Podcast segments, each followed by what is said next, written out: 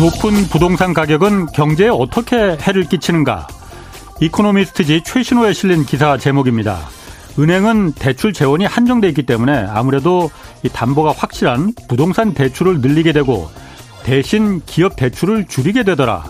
그래서 그 결과로 기업들은 투자와 고용을 줄이는 악순환으로 이어진다는 겁니다. 또 기업 대출도 성장, 성장 잠재력 있는 기업보다도 부동산이 많은 회사일수록 더 많은 돈을 또 더 유리한 조건으로 대출받을 수 있어서 이 생산성과는 거리가 먼 부동산 투자가 전체 국가 경제에 악영향, 악영향을 끼치더라는 겁니다. 기사의 결론에선 부동산에 과다한 세금을 부과해서 부동산 가치를 낮추는 것이 이 국가 경제에 끼치는 해악을 줄이는 해법이다 이렇게 제시했습니다. 정부가 제시한 종부세 개편안이 다음 달 이제 국회 통과를 기다리고 있습니다. 시가로 19억 원 주택까지는 올해 종부세가 이제 없어지고 특히 다주택자들의 종부세 중과세도 폐지될 예정입니다. 다른 세금은 몰라도 종부세는 철저하게 부동산 부자들의 세금입니다. 종부세를 지금 깎아주는 게 국가 경제에 정말 도움이 될지 아니면 불난 집에 기름을 붓는 격이 될지 국회가 현명한 판단을 해주기 바랍니다. 네, 경제와 정의를 다잡는 홍반장, 저는 KBS 기자 홍사원입니다. 홍사원의 경제쇼 타이틀 달고 이 세 번째 위기, 세 번째 기회라는 제목의 책이 나왔습니다. 오건영 부부장과 안유아 교수 또 이종우 센터장 등 홍사원의 경제쇼에 출연하는 경제 전문가 8명과 나눈 대담을 담았습니다. 이번 주 금요일까지 매일 세 분씩 추첨해서 드리니, 드리는 중이니까 세계 경제 흐름 파악하고 또 다가올 경제 위기를 헤쳐나갈 지혜를 담은 책, 세 번째 위기, 세 번째 기회, 이걸 받고 싶은 분은 짧은 문자 50원, 긴 문자 100원이 드는 샵 9730으로 문자 보내주시기 바랍니다. 자, 홍사원의 경제쇼 출발하겠습니다. 유튜브 오늘도 함께 갑시다.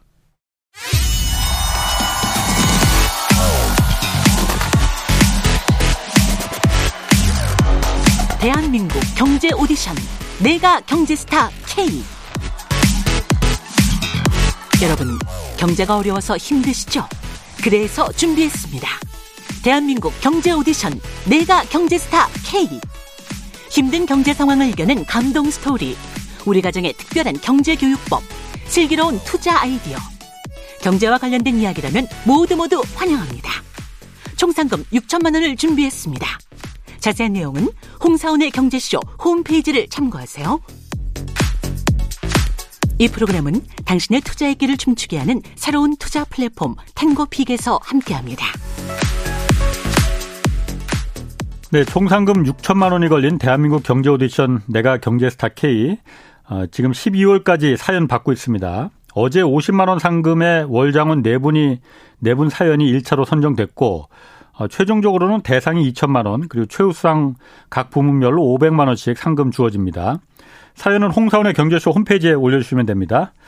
자, 오늘 경제쇼 원포인트 경제 레슨 시간입니다. 이종우 이코노미스트 나오셨습니다. 안녕하세요. 예, 안녕하십니까. 자, 먼저 아, 7월도 지난달도 국내 무역 수지 적자를 기록했어요. 네달 예. 연속이죠? 예, 예, 그렇습니다. 이게, 이게, 어느 정도나 적자가 난 건지 적자 폭이 그렇게 많지는 않다고 하는데 예. 이게 구조적으로 문제가 있는 건지 아니면 일시적으로 이런 건지 궁금하거든요. 예. 7월 한 달에만 46억 7천만 달러의 그 적자를 냈습니다. 예. 말씀하셨던 것처럼 네 달 연속 무역 적자고요. 음. 네달 연속 무역 적자가 난 건 14년 만에 처음입니다. 그렇기 때문에 음. 어, 14년 전이면 아마 그 미국의 금융위기 네, 예, 발생하고 했을 때, 네. 예, 그때이고요.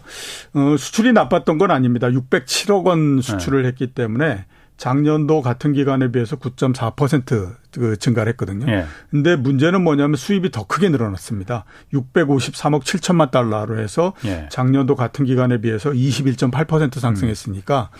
그래서 이렇게 적자가 발생을 했다라고 봐야 되거든요. 음. 수입이 크게 늘어난 가장 큰 이유 중에 하나는 뭐냐면 에너지 가격 상승 때문에 그렇습니다. 예. 원유하고 가스 이런 그 에너지 수입하는데 한달 동안 185억 달러를 썼거든요. 네. 어, 그게 원유 수입에는 작년 같은 기간에 비해서 99.3% 늘어났고요. 예. 가스가 58.7% 늘어났습니다. 네. 그러니까 똑같이 그 이게 그, 이 액수라고 하더라도 워낙 이제 가격이 높아지고 물가가 예. 높아지고 이랬기 때문에 그한 거거든요. 1년 전보다 에너지 가격, 음. 에너지 그 이 수입하는 데 들어간 돈이 87억 9억 87억 달러 음. 더 늘어나 버렸습니다. 예. 그러니까 네. 더 늘어났으니까 당연히 이제 그만큼 또 그 수입이 늘어났고 그에 음. 따라서 적자도 발생했고 음. 뭐 이런 형태가 됐다라고 봐야 되겠죠. 자, 그러면 앞으로 네. 과연 어떻게 될 것이냐 하는 네. 것들을 한번 봐야 되는데요. 제가 봤을 땐 그렇습니다. 이제 그 이 무역 적자가 조금씩은 개선이 될 거라고 생각이 됩니다. 예. 무엇보다도 7월 달에 아, 이제 그 WTI 기준으로 해가지고 100불 밑으로 내려왔지 않습니까? 서부 텍사스산 원유가. 예, 그렇죠. 예. 그래서 그게 4월 달 이럴 때는 거의 120달러 정도까지도 그렇죠. 막 올라가고 예. 했었거든요. 그러니까 이제 가격이 시장에서 만들어지고 시간이 예. 좀 지나면 그 하락한 가격이 적용이 되기 때문에 예. 그런 면에서 볼 때에 그 앞으로는 조금씩은 개선이 될 거다라고 생각이 네. 되는데 그러면 이제 개선이 돼서 완전히 흑자로 돌아서고 네. 옛날처럼 그렇게 될 거냐. 음. 올해 내는 흑자로 돌아선다고 하더라도 그 예. 폭이 그렇게 크지는 않을 거다라는 생각이 듭니다. 유가가 우선, 떨어져도 예, 그렇죠. 우선 유가가 뭐 70달러를 가고 60달러를 아, 가고 이렇게 되는 건 아니고요. 예. 떨어진다고 하더라도 90달러 밑으로 내려가기가 굉장히 쉽지 않다라는 생각이 듭니다. 예. 그러니까 이제 그런 부분들이 있고 두 번째는 그 7월 달에 무역 그에서 보면 음.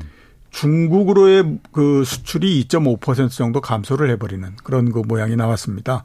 그러니까 음. 그 그동안에 무역 흑자를 많이 내고 했던 그 가장 그 핵심이 되는 나라가 중국이었는데 예. 지금 이제 중국 경제가 안 좋은 부분도 있고 뭐 이런 여러 가지 예. 요인들로 해서 중국으로의 수출이 조금씩 이제 둔화되고 있는 그런 상태거든요. 예. 그러니까 앞에서 말씀드렸던 것처럼 그 7월 달에 그 수출 증가율이 9.4%인데 예.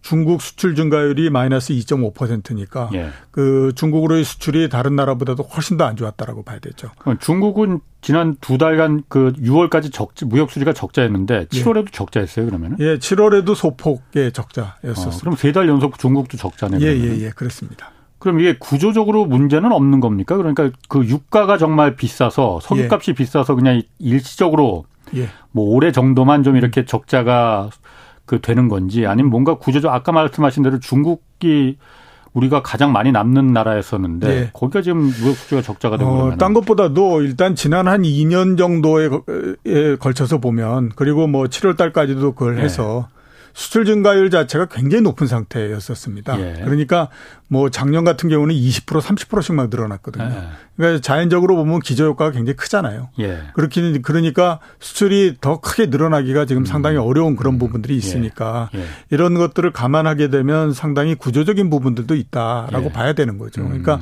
수출이 뭐 크게 늘어나서 10% 이상 늘고 이르기는 어렵고 시간이 갈수록 수출 증가율이나 이런 것들이 계속해서 떨어질 가능성이 높기 때문에 그런 측면에서 봤을 때 일정하게 어느 정도 구조적인 부분도 있다라고 봐야 되는데 보다 더 크게 역할하고 있는 거는 앞에서 제가 말씀드렸던 것처럼 음.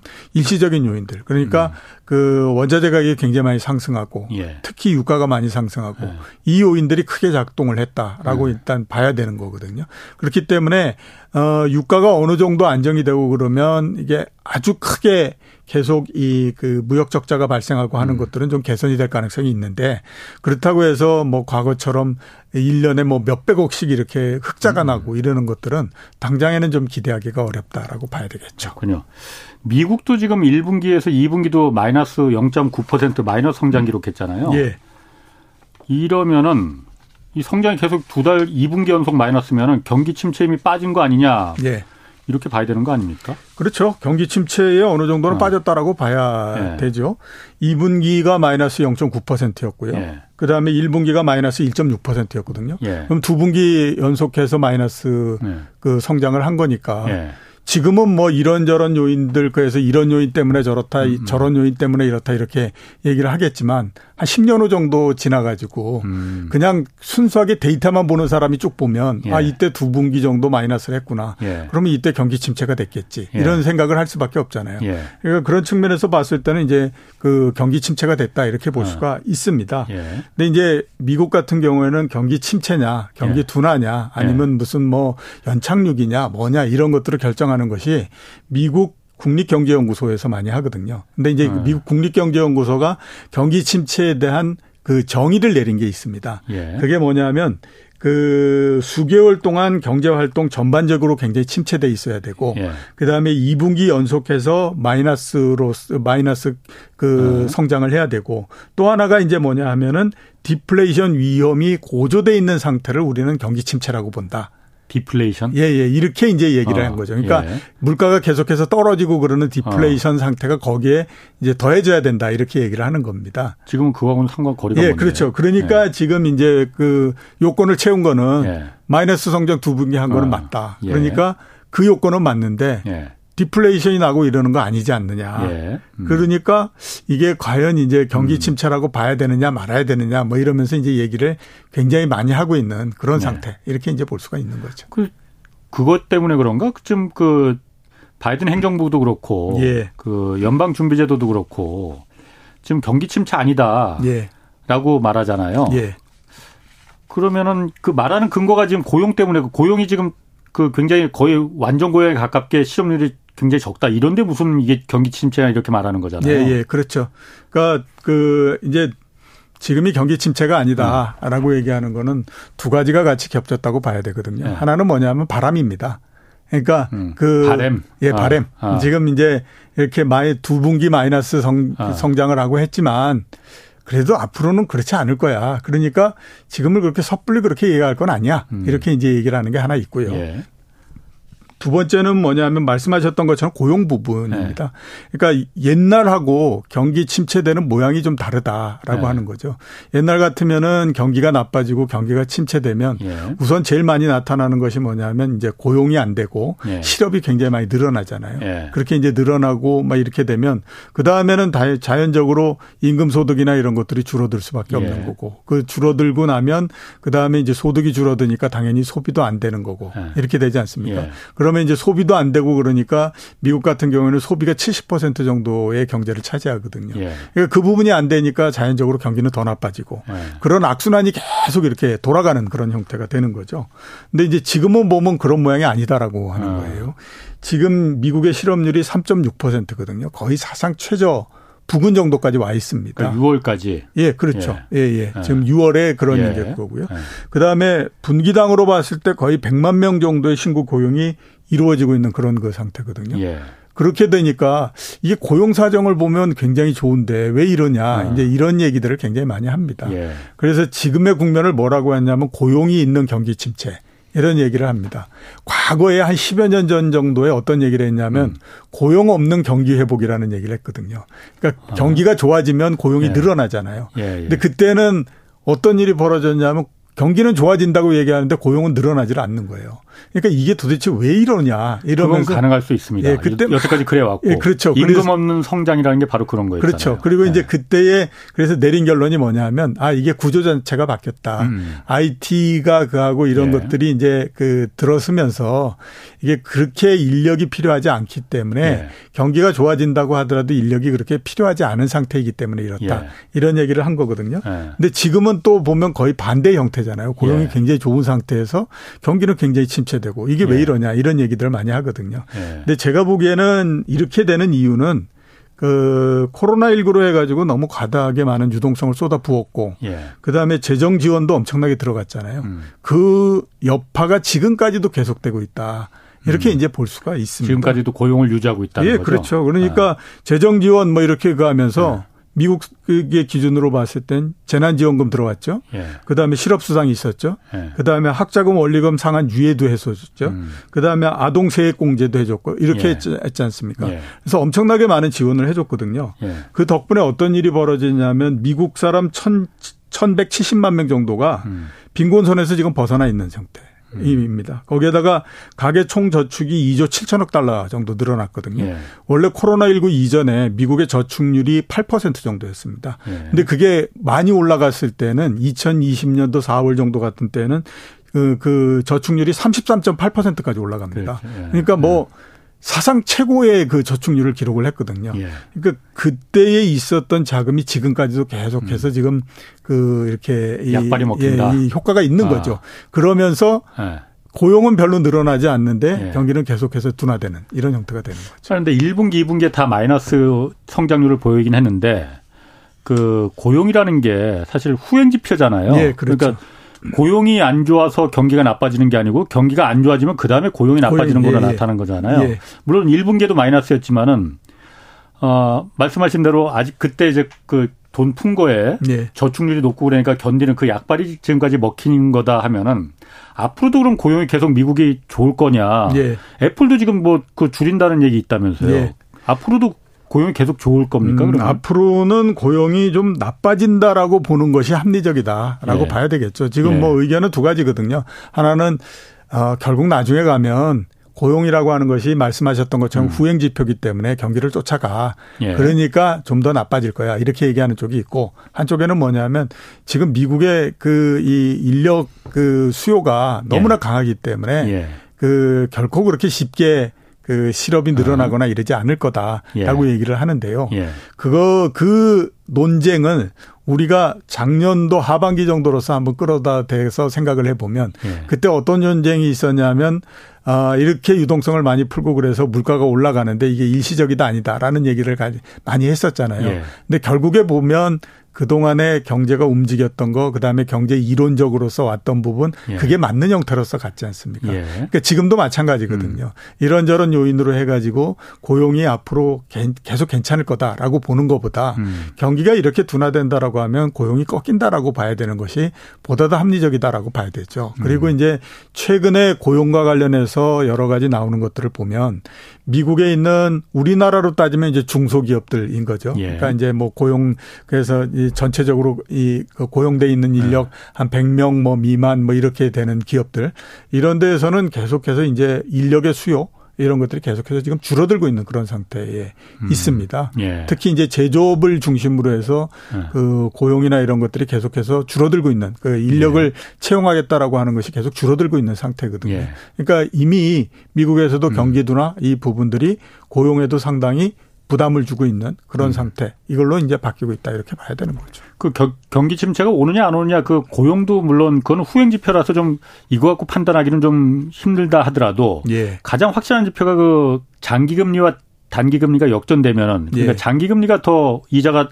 좀 낮으면은 그건 확실하게 어 경기가 침체가 올 것이다라고 예상할 수 있다고 했잖아요. 예. 예. 지금도 그러니까 계속 역전돼 있는 상태죠. 네, 지금도 역전돼 있는 어. 상태죠. 지금도 역전돼 있는 상태고요. 네. 근데 이제 경기 침체가 올 거냐 안 올 거냐 이 부분들은 네.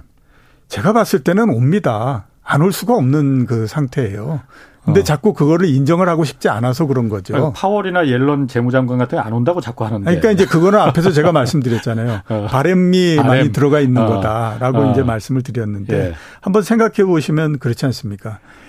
어, 금융위기가 나고 네. 2009년도서부터 경기가 좋아지기 시작했거든요. 네. 2020년도에 코로나가 발생을 하고 한 두 달 정도 안 좋았어요. 예. 그거를 빼고 나면 예. 2009년도서부터 시작해서 2021년도까지 경기가 굉장히 좋았던 겁니다. 예. 그러면 그게 무려 14년 정도, 13년 내에 걸쳐서 경기가 확장을 한 거거든요. 예. 그렇게 오랜 시간 동안에 경기가 확장했던 적이 없어요. 예. 미국도 가장 오랜 시간 동안 경기가 확장됐다라고 하더라도 예. 그게 100개월 이상을 넘기기가 굉장히 어려웠거든요. 예. 8년 정도면 최고였었는데 음. 13년 동안을 계속해서 확장이 돼 왔던 건데 그게 한 번 이렇게 정리가 되는 국면인데 음. 그게 어떻게 약간 그냥 둔화됐다가 음. 그 국면을 정리할 수 있다라고 예. 생각하면 그건 굉장히 오산이잖아요. 음. 그러니까 그런 부분들이 하나 있고요. 예. 또 하나는 뭐냐면 금리를 지금 굉장히 빠른 속도로서 올리잖아요. 예. 그러면 이렇게 빠른 속도로서 올리는데 그게 어떻게 경기에 별다른 타격을 주지 않을 거라고 보느냐. 음. 그거는 아니라고 봐야 되거든요. 예. 그렇기 때문에 경기 침체는 당연히 옵니다. 예. 그리고 미국의 경제 그 이 순환 사이클의 역사를 봤을 때 그 이 연착륙이라고 하는 거는 거의 경우가 별로 없어요. 예. 한 이, 지난 한 30년 동안에 걸쳐서 보더라도 아주 잘 잡아줘야 한 번 정도 있었다라고 봐야 되는 거거든요. 예.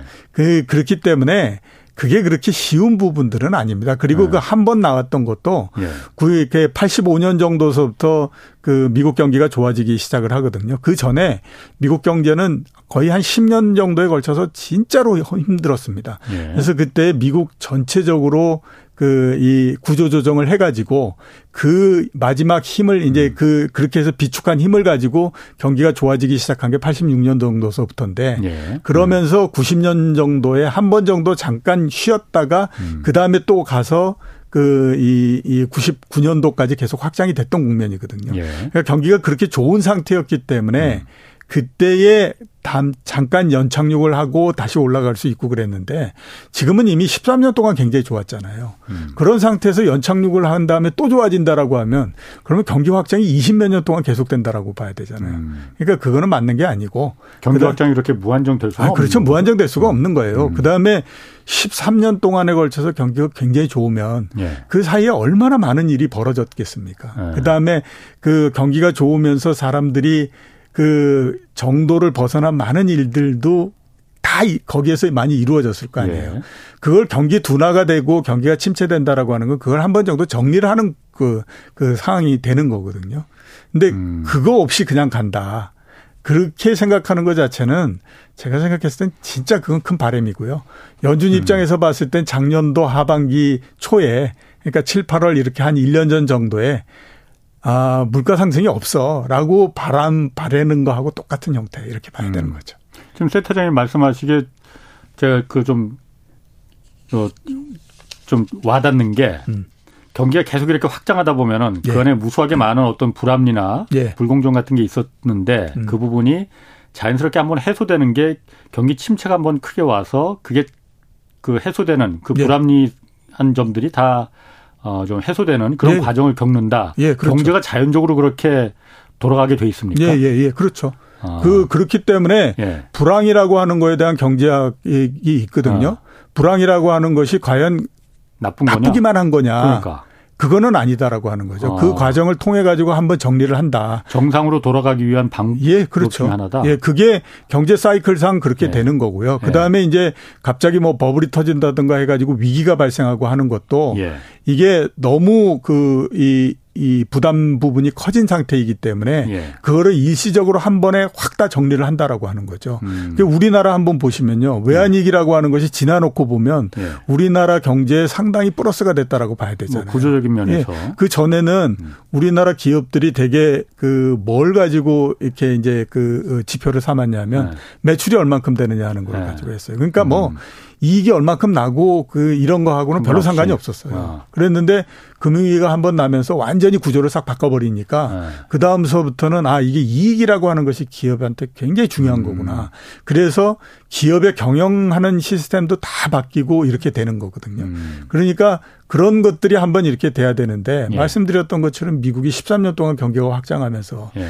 그 사이에서 얼마나 많은 일들과 많은 불합리한 부분들이 다 발생을 했겠습니까? 예. 그러다 이번에는 그런 그 부분들이 더 커질 수밖에 없는 게 예. 금리가 워낙 낮았잖아요. 예, 예. 그 다음에 또 유동성이나 그 해 가지고 거의 공짜로 다 돈을 쓰고 이런 형태였거든요. 예. 그렇게 되면 당연히 그게 1, 2년이 아니라 뭐 5, 6년을 넘고 이렇게 되면 기업을 경영하는 사람들도 굉장한 방만한 형태가 음. 돼 버리거든요. 그게 이제 상황이 변하면 못 견디는 거죠. 못 견디면 음. 거기에서 이게 이제 옥석이 가려지면서 예. 어, 망하는 회사 또 뭐 흥하는 회사 이런 것들이 갈리는 아. 것처럼 그런 형태가 되는 겁니다. 그럼 이번 경기 침체가 온다고 해서 그게 무조건 아, 경기 침체는 무조건 나쁜 거야. 예. 이렇게만 볼 수는 없이 이 경제계의 그 불합리한 부분 이런 부분을 자연스럽게 같이 씻겨져 내려가는 예. 그런 기회가 될 수도 있다 이렇게 볼 수도 예, 있는 그렇죠. 거겠네요. 그렇기 때문에 이번에 음. 어느 정도 침체 경기 침체되고 하는 거는 그건 불가피한 부분이다라고 보셔야 그렇군요. 됩니다. 그런데 아까 미국 그 0.75% 포인트 이번에 또 올리면서 급하게 두 번이나 크게 이제 자이언트 스텝이라고 해서 올렸어요. 예. 그럼 이게 금리를 올리면 아무래도 이거는 경기 침체가 경기에는 당연히 악영향을 줄 수밖에 없고 주식시장에도 악영향을 줄 수밖에 없고 물론 아직 뭐 며칠 지나진 않았지만은 미국 주식시장이 그렇게 우려했던 것처럼 지금 나쁘지 않거든요. 예. 오히려 올랐잖아요. 예. 이거는 어떻게 해석해야 되나 경기 침체 안 오는 거 아니야 진짜로 그런 생각도 들거든요. 경기 아니요. 침체가 오면 주식시장이 일단 먼저 반응을 해야 되잖아요. 네, 경기 침체는 온다고 생각하고 주식시장이 움직인 거죠. 나스닥 어. 같은 경우가 30% 정도 하락을 했거든요. 예. 그러니까 30% 하락이라고 하는 것이 적은 숫자는 아닙니다. 그렇죠. 굉장히, 굉장히 큰그 어. 하락을 한 예. 거거든요. 그것도 예. 6개월 만에 이렇게 크게 하락을 한 건데 음. 그게 경기 경기가 침체되지 않는다라고 하는 가정에서 그렇게 진행되지는 않는다라고 하는 거예요. 예. 그러니까 이미 시장은 경기가 침체된다라고 보고 이 네. 주가가 그만큼 움직인 거거든요. 네. 그렇기 때문에 지금 이번에 뭐 2분기 연속 걸쳐서 네. 마이너스 성장을 하고 한다고 하더라도 예. 주가가 그거를 먼저 이렇게 그 반영을 한 상태이기 때문에 네. 거기에 대해서 크게 반응을 하거나 이렇게 되지는 않는 거죠. 음. 근데 더 반응을 한다라고 하면 어떤 그림이 나와야 되냐 하면 음.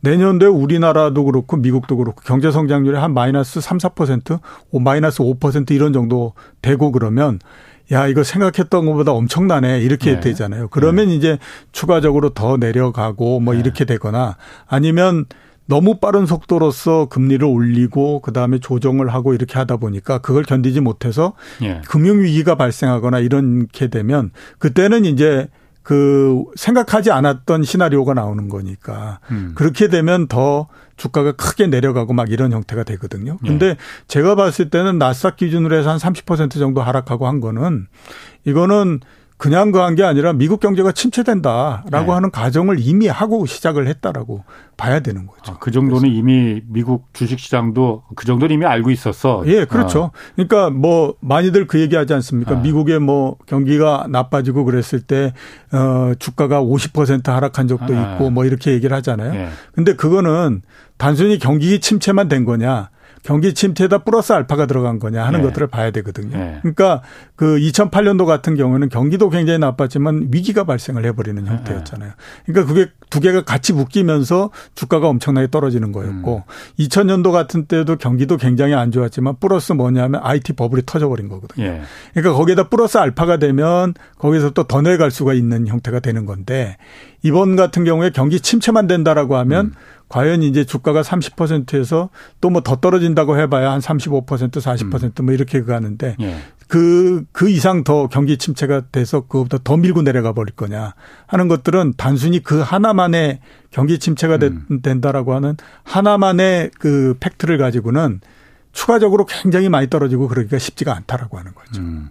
이번에 연준에서 0.75%포인트 내린 것도 결국은 0.75로 결정했는데 그 전에 1.0%포인트 내, 그 올릴 거라고 그런 의견도 나왔었잖아요. 예, 예. 사실은 인플레가 그 정도는 돼야만이 충격적으로 잡히는 거지 음. 누구나 다 예상하는 수준으로는 이거 못 잡는다 이런 얘기도 있었고. 예. 근데 결국 0.75% 포인트로 결정한 거는 올리는 거는 아, 미국 내 그 물가 상승 인플레가 음. 정점은 이미 넘어섰다 이렇게 연준에서도 판단하고 있는 거라고 봐야 되는 건가요? 어, 일단 그런 부분들도 좀 어. 많이 가미가 됐다라고 봐야 되죠. 예. 시간만 지나면 물가는 떨어진다. 이렇게 예. 이제 본 게 하나 있고 예. 두 번째는 뭐냐면 1.0이라고 하는 건 너무 부담스러운 수치거든요. 그러니까 어.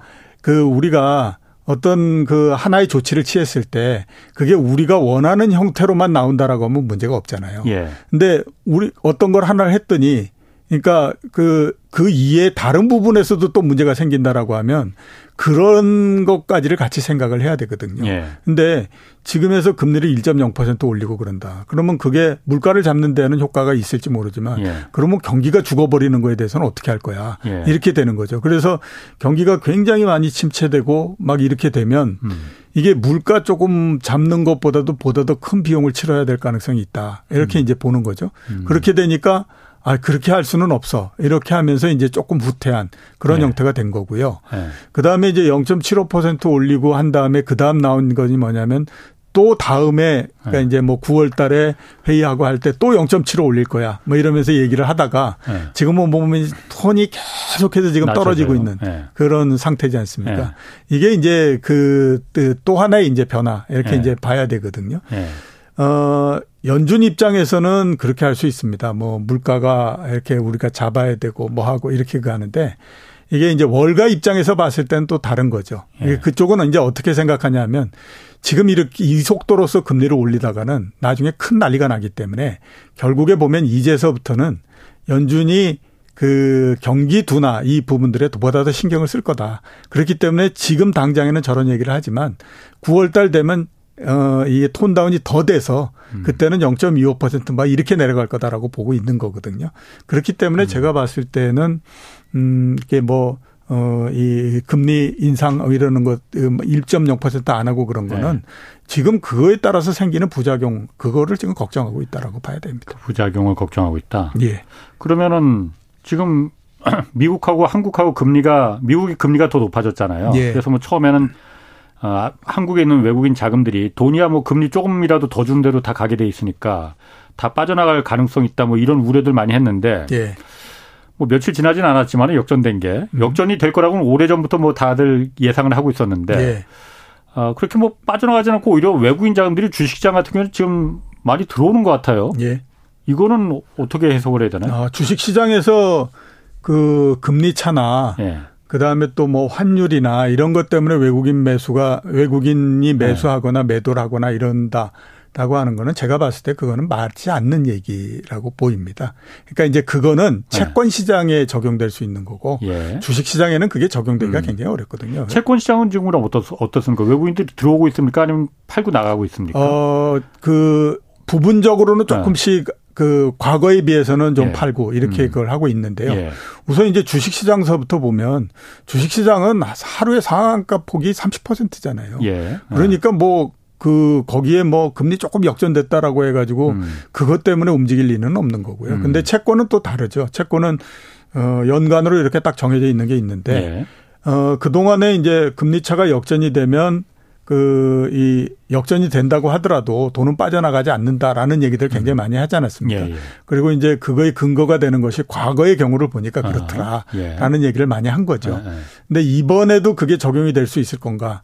저는 100% 확신 못 한다라는 생각이 듭니다. 왜냐하면 과거에 비해서 그 우리나라 채권을 외국인들이 가지고 있는 비중이 너무 커졌기 때문에 그래요.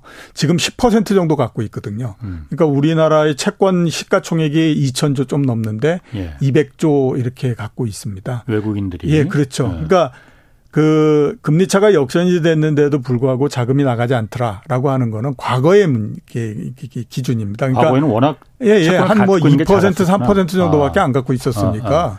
그거는 뭐 나가고 들어오는 예, 뭐, 뭐 금리를 뭐 한국이 더 금리가 높기 때문에 이걸 보는 것보다 다른 요인들이 많이 작용을 예. 한 거잖아요. 근데 아. 지금은 10% 정도를 갖고 있으면 그때는 예, 충분히 매매를 할 수 있는 그런 게 되는 거거든요. 예. 그러니까 주식도 마찬가지예요. 옛날에 주식이 어느 날 갑자기 뭐 30%를 갑자기 예. 개방하지는 않았잖아요. 예.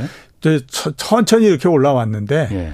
한 십몇 퍼센트 정도 되면서부터는 외국인들이 부분적으로 팔기도 하고 사기도 하고 예. 이런 형태로서 계속 그 이 매매를 했었거든요. 예. 그런 거를 보면 어 제가 생각했을 때는 이번 같은 경우는 꼭 그렇게 옛날하고 똑같은 형태가 된다. 이렇게 보기는 좀 어렵다라고 봐요. 지금은 미국하고 한국하고 금리 차이가 0.25% 포인트 차이 나는 거예요. 그런데 예. 어, 미국 같은 경우 연말까지 지금 앞으로 세 번 더 기회가 남았으니까 예. 연말까지 최고 3.5%까지 기준금리 올릴 가능성이 있다는 거잖아요. 예, 그렇죠. 우리도 뭐 미국처럼 그렇게 따라서 그렇게 많이 올릴 수는 없을 것 예, 같고. 예, 그렇게는 안 합니다. 지금보다도 금 한국과 미국 간의 금리 차이가 더 벌어질 텐데. 예, 더 벌어지죠. 그러면은 지금 정도면 0.25%이 차이 정도면은 뭐 그렇게 뭐 채권이든 주식이든 뭐 그렇게 걱정할 거 없다 손치더라도 예. 금리 차이 더 벌어져도 걱정 안 해도 될까요? 그래서 제가 아까 말씀드렸던 네. 것처럼 과거에는 금리 차라고 네. 금리가 역전이 되고 하는 거하고 상관이 음. 없었다라고 얘기를 하지만 이번에는 과연 그럴지 그럴 거다 옛날하고 똑같을 네. 거다 나는 그렇게 확신 못 하겠다라고 말씀드린 게그 아. 그 채권을 갖고 있는 액수도 클 뿐만 아니라 연말 정도 이렇게 되면 많이 벌어지면 정말 1% 포인트까지도 벌어져 버리는 예. 형태가 되거든요. 예. 그러니까 이게 어, 그, 어, 이거 상황이 그렇게 어. 만만한 건 아닌데? 이렇게 이제 봐야 되는 거죠.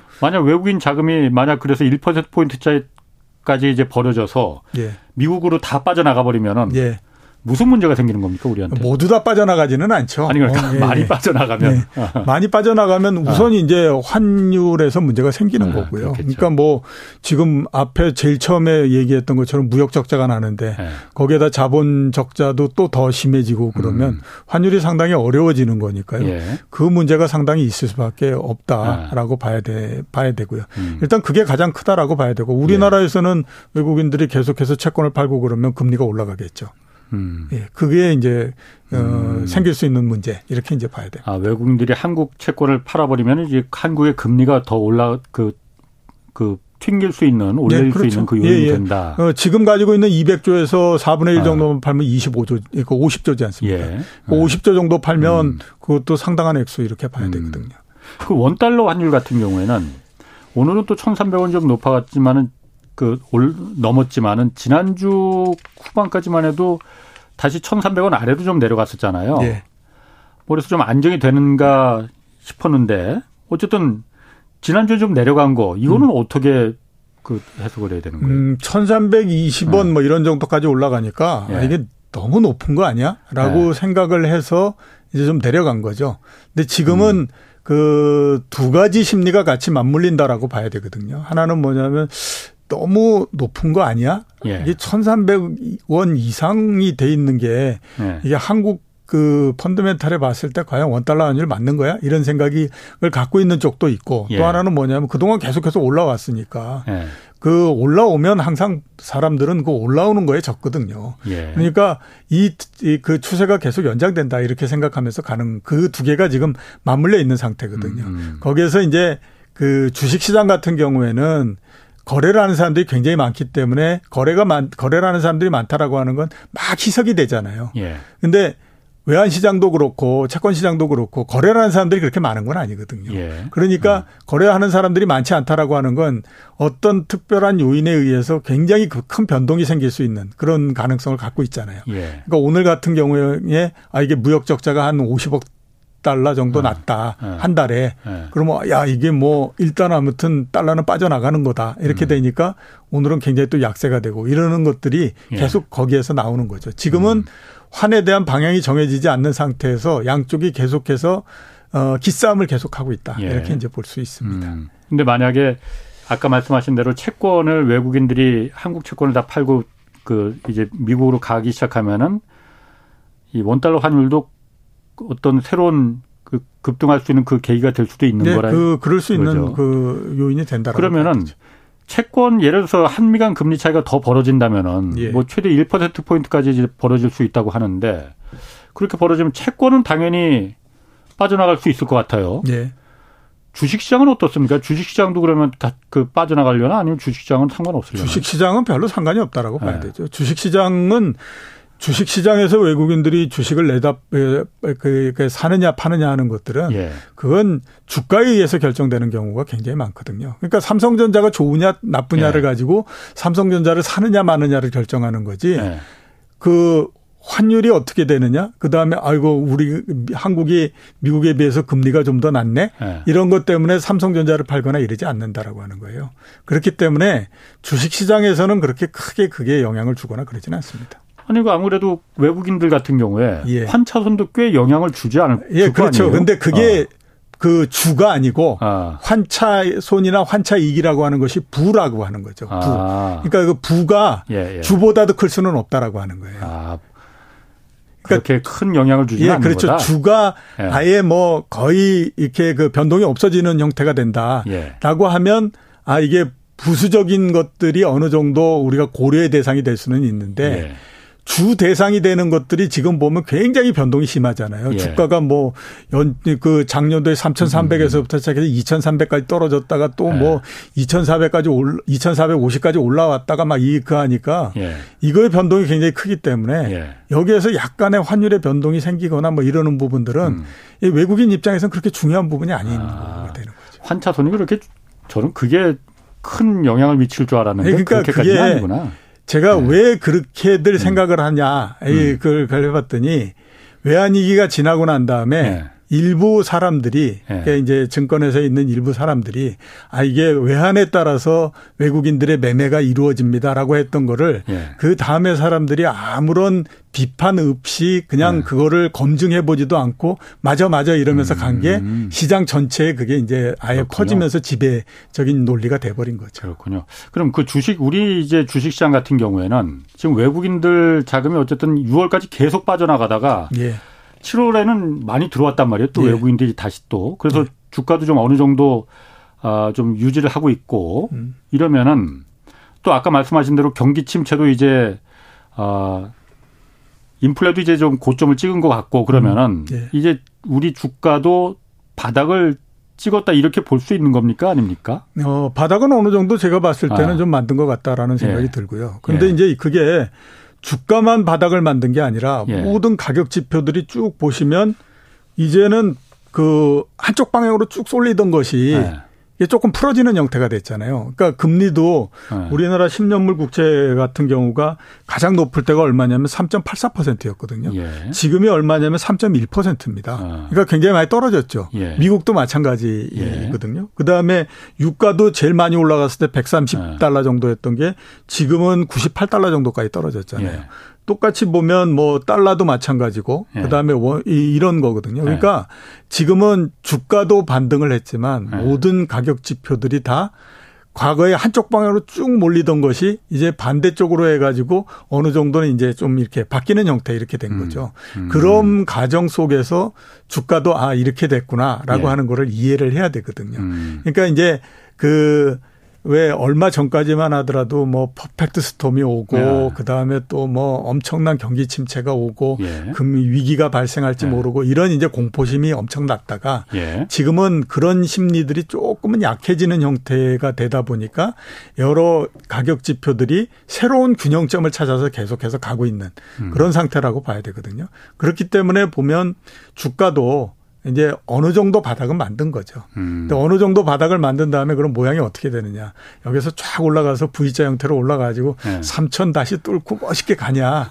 예. 그건 아니다라고 하는 거죠. 아. 그건 아니고 이제 뭐 2,300까지 내려갔으니까 예. 그거는 바닥을 만들고 예. 그 다음에 이번에 이제 상승하면서 위가 얼만큼 되는지를 만들고 예. 그러면 위 아래가 이제 정해지잖아요. 음, 예, 예. 그걸로 해서 올해 연말까지 고폭 내서 계속 가는 거예요. 아.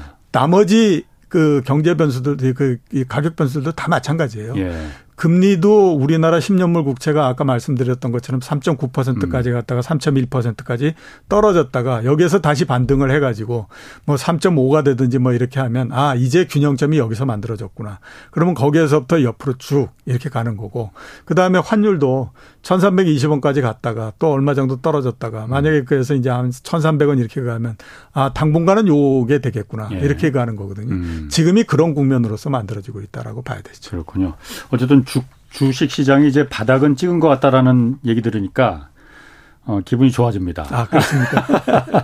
그리고 또 오늘 주식시장에서 좀 특이한 게 교육 관련 기업들 주가가 크게 올랐어요. 예. 뭐 어쨌든 이게 교육부총리가 이제 대통령 업무 보고 한 얘기도 있고 그 영향 때문인가? 왜 갑자기 굉장히 많이 올랐던데? 아, 그것 때문에 올랐습니다. 그러니까 그거 무슨 상관이 있는 거죠, 이게? 교육 어, 관련 사기업 기업들이?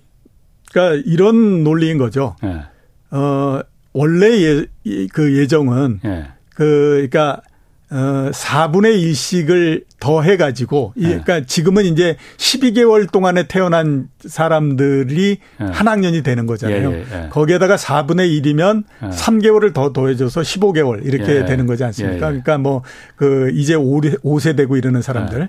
그러면 우리가 생각해 보면 단순하게 경쟁자가 4분의 1만큼 더 늘어났다라고 하는 거죠. 25%가 더 늘어나는 거잖아요. 그러니까 경쟁자가? 그러니까, 예, 그러니까 애들이? 예, 애들이. 아. 그러니까 옛날에는 만약에 한 30만 명 정도가 한 학년이다라고 하면 예, 예. 거기에 그 25%가 더 늘어났으니까 예. 대략 한 뭐 7만 5천 명 정도가 아. 더 늘어나서 예, 예. 37만 5천 명이 된, 되는 거지 않습니까? 예, 예, 예. 그러면 걔네들은 상대적으로 그냥 앉은 자리에서 25%의 경쟁자들이 더 들어왔기 때문에 그 경쟁을 이기기 위해서는 더 사교육을 해야 된다라고 생각을 하는 거죠.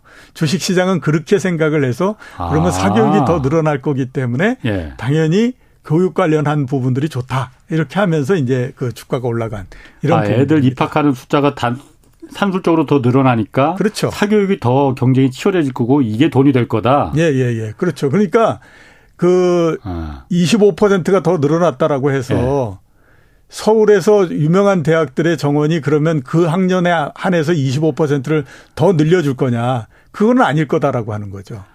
그죠? 아, 그렇게 되면 네. 단순히 들어오는 사람들이 25%가 더 늘어났으니 네. 경쟁은 더 치열해질 수밖에 없지 않느냐. 이렇게 이제 생각을 아, 해서 시장은 그렇게 생각했다. 예, 예, 그렇죠. 근데 따져보면 예. 이게 20년 후의 얘기잖아요. 그렇죠. 그렇죠. 근데 그거를 네. 이제 지금 벌써 반영을 한 건데 음. 주식 시장이라고 하는 속성 자체가 그런 속성을 갖고 있습니다. 아, 교육부 총리가 어쨌든 대통령한테 업무 보고할 때 그 취지도 이유도 뭐 사회적 약자 계층이 빨리 좀 공교육 체제 안에 들어가서 그 교육 격차를 음. 국가가 좀 책임지고 해소한다 이런 취지 좋은 취지였는데 음. 주식시장은 그게 네, 주식시장은 그렇게 받아들이지 않는 그렇게 반응하지 않고요.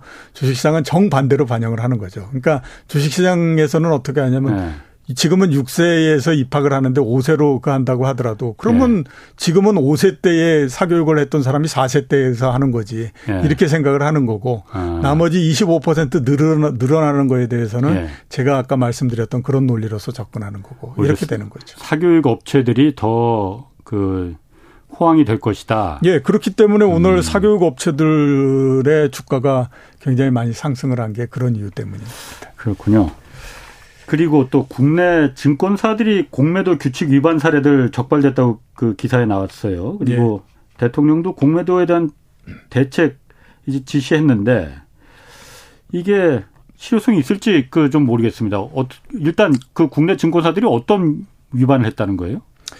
어, 정확하게 아무튼 얘기가 어. 되지는 않고요. 예. 어, 그러니까 뭐 이런저런 상황에서 위배됐다. 예. 이렇게 이제 그걸 하는데 아마 예. 그거는 정확하게 뭐 공시가 안 돼 있다든가 예. 뭐 이런 부분들이지 않을까라는 예. 생각이 듭니다. 예. 어, 근데 지금 이제 이렇게 접근하는 것이 예. 과연 시장에 도움이 되는 거냐 예. 하는 부분들은 우리가 좀 생각을 해야 되거든요. 어. 그러니까 공매도 쭉 얘기를 하고 하는 거는 공매도 제도를 개선을 해 가지고 예. 그다음에 그 제도 개선된 제도를 통해 가지고 이게 뭔가 이렇게 그 바뀌는 모양이 돼야 되잖아요. 음. 근데 지금은 그것보다 선행한 게 뭐냐면 갑자기 검찰권이 동원이 돼가지고 예. 예 그걸 하는 거지 않습니까? 예. 그러니까 이거는 어떻게 보면 어야 그래 공매도 저 아주 나쁜 그 예. 존재야. 예. 근데 이렇게 한번 손을 봐주니 어 시원해서 좋다. 이렇게는 예. 알수 있어도 예.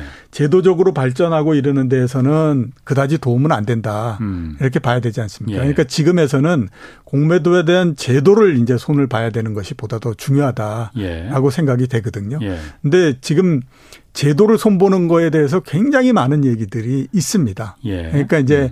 그 시장에서는 특히 이제 개인 투자자들 중심으로 해서 공매도에 대한 그이 이 두려움이라든가 예. 또 그에 대해서 굉장한 반감이 있기 때문에 정부 입장에서도 뭔가 특별한 조치를 취하기는 굉장히 지금 어려운 상태 이렇게 봐야 되는 거죠. 예. 공매도를 완전히 없애버리자라고들 얘기를 하지만 예. 공매도를 없애게 되면 예. 우리가 MSCI 코리 저 선진국 지수, 지수 여기에 예. 들어갈 수가 없습니다. 아니 그걸 이미 물 건너 갔잖아요. 근데 그 물 건너 갔다고 하더라도 네. 다음에 예 다음에 그에서 돼야 되는데 네. 한번 제도를 공매도라고 하는 제도를 없애는 형태로서 가면 그걸 부활시키기가 굉장히 음. 어렵거든요. 예. 그렇기 때문에 이게 그 선진국 지수에 들어간 갈 거면 유지를 해야 되는 거고 이렇기 예. 때문에 이게 굉장히 좀 어려운 음. 과제 이렇게 이제 봐야 되죠. 그러니까 음. 제도를 어느 정도 유지해야 될 필요는 있는데 워낙 지금 시장에서 공매도 이런 것들에 대해서 반감이 음. 심한 상태이기 때문에 그거를 설득하기가 굉장히 좀 쉽지 않은 그런 부분들이죠. 근데 제가 이번에도 뭐 그 몇몇 증권사들 이제 걸리긴 했는데 아 제가 좀 이해를 못 하는 게 이해를 못 하겠는 게 모든 지금 증권 거래 실시간으로 다 전산화돼 있잖아요. 예. 누가 삼성전자가 지금 지금 몇 주가 팔리고 지금 호가고 어, 호가가 어떻게 되고 다 실시간으로 다 당연하잖아요. 그 전산화 예, 예. 작업되는 게. 예. 근데 공매도는 누가 얼마를 빌려줬고 기관들이 누구한테 얼마를 빌려줬고 이게 지금도 그 메신저로다가 하는 기록만 남아 있고 예, 그게 예. 전산화가 안 된다고 하잖아요. 예, 예. 전산화 작업이 안 되니까 이런 불법이 위반 사례가 나오는 거잖아요. 이걸 왜 안 하는 건지 못 하는 건지 이런 어. 전산화 시대에 그안 하냐 못 하냐 이렇게 따져 보면 못 한다라고 말씀을 드릴 수 있는데요. 그게 왜 그러냐면 예. 그 금융 그이 정보 보호 때문에 그렇거든요. 그러니까 어떤 예. 회사가 예. A라고 하는 회사가 무슨 주식을 몇 주 갖고 있고 그걸 누구한테 빌려줬다라고 예. 하는 것 자체는 금융 정보잖아요. 그 금융 정보를 네. 그거를 이렇게 그 저 그이알 예, 수는 없는 거거든요. 아니 어떤 증권사가 몇 주를 보유하고 어떤 주식을 몇 주 보유하고 있다는 건 금융 개인 정그 정보가 될 수 있지 몰라도 비밀이 네. 될수 있을지 몰라도 이걸 누구한테 공매도로 빌려줬다. 이거는 거래잖아요. 거래는 공개돼야 되는 거 아닌가요? 그거는 계약이지 거래는 아니 아니죠. 아 계약이다. 예예예. 예, 예. 나중에 그러니까 다시 갚는 거니까. 예예 예, 그렇죠. 거래가 아니다 그거는. 예예. 예. 그렇기 때문에 네. 그거를 금융 정보 때문에 공개를 못 하는 거죠. 어, 금융 정보 때문에? 예, 예. 아, 그것도 그렇게 보면 그럴 수도 있긴 있겠네요. 예, 예, 그렇습니다. 음. 예. 알겠습니다. 뭐 어쨌든 요 부분은 제가 다시 한번 조금 더 좀 확인해 보고 제가 예. 다시 한번 반박할게요. 예, 알겠습니다. 자, 지금까지 이종우 이코노미스트 함께 했습니다. 고맙습니다. 예. 내일은 박상준 와세다 대학 교수와 함께 한국 경제 일본을 추월할 수 있을지 이 부분에 대해서 자세히 분석해 보겠습니다. 지금까지 경제와 정의를 다잡는 홍반장 홍사원의 경제쇼였습니다.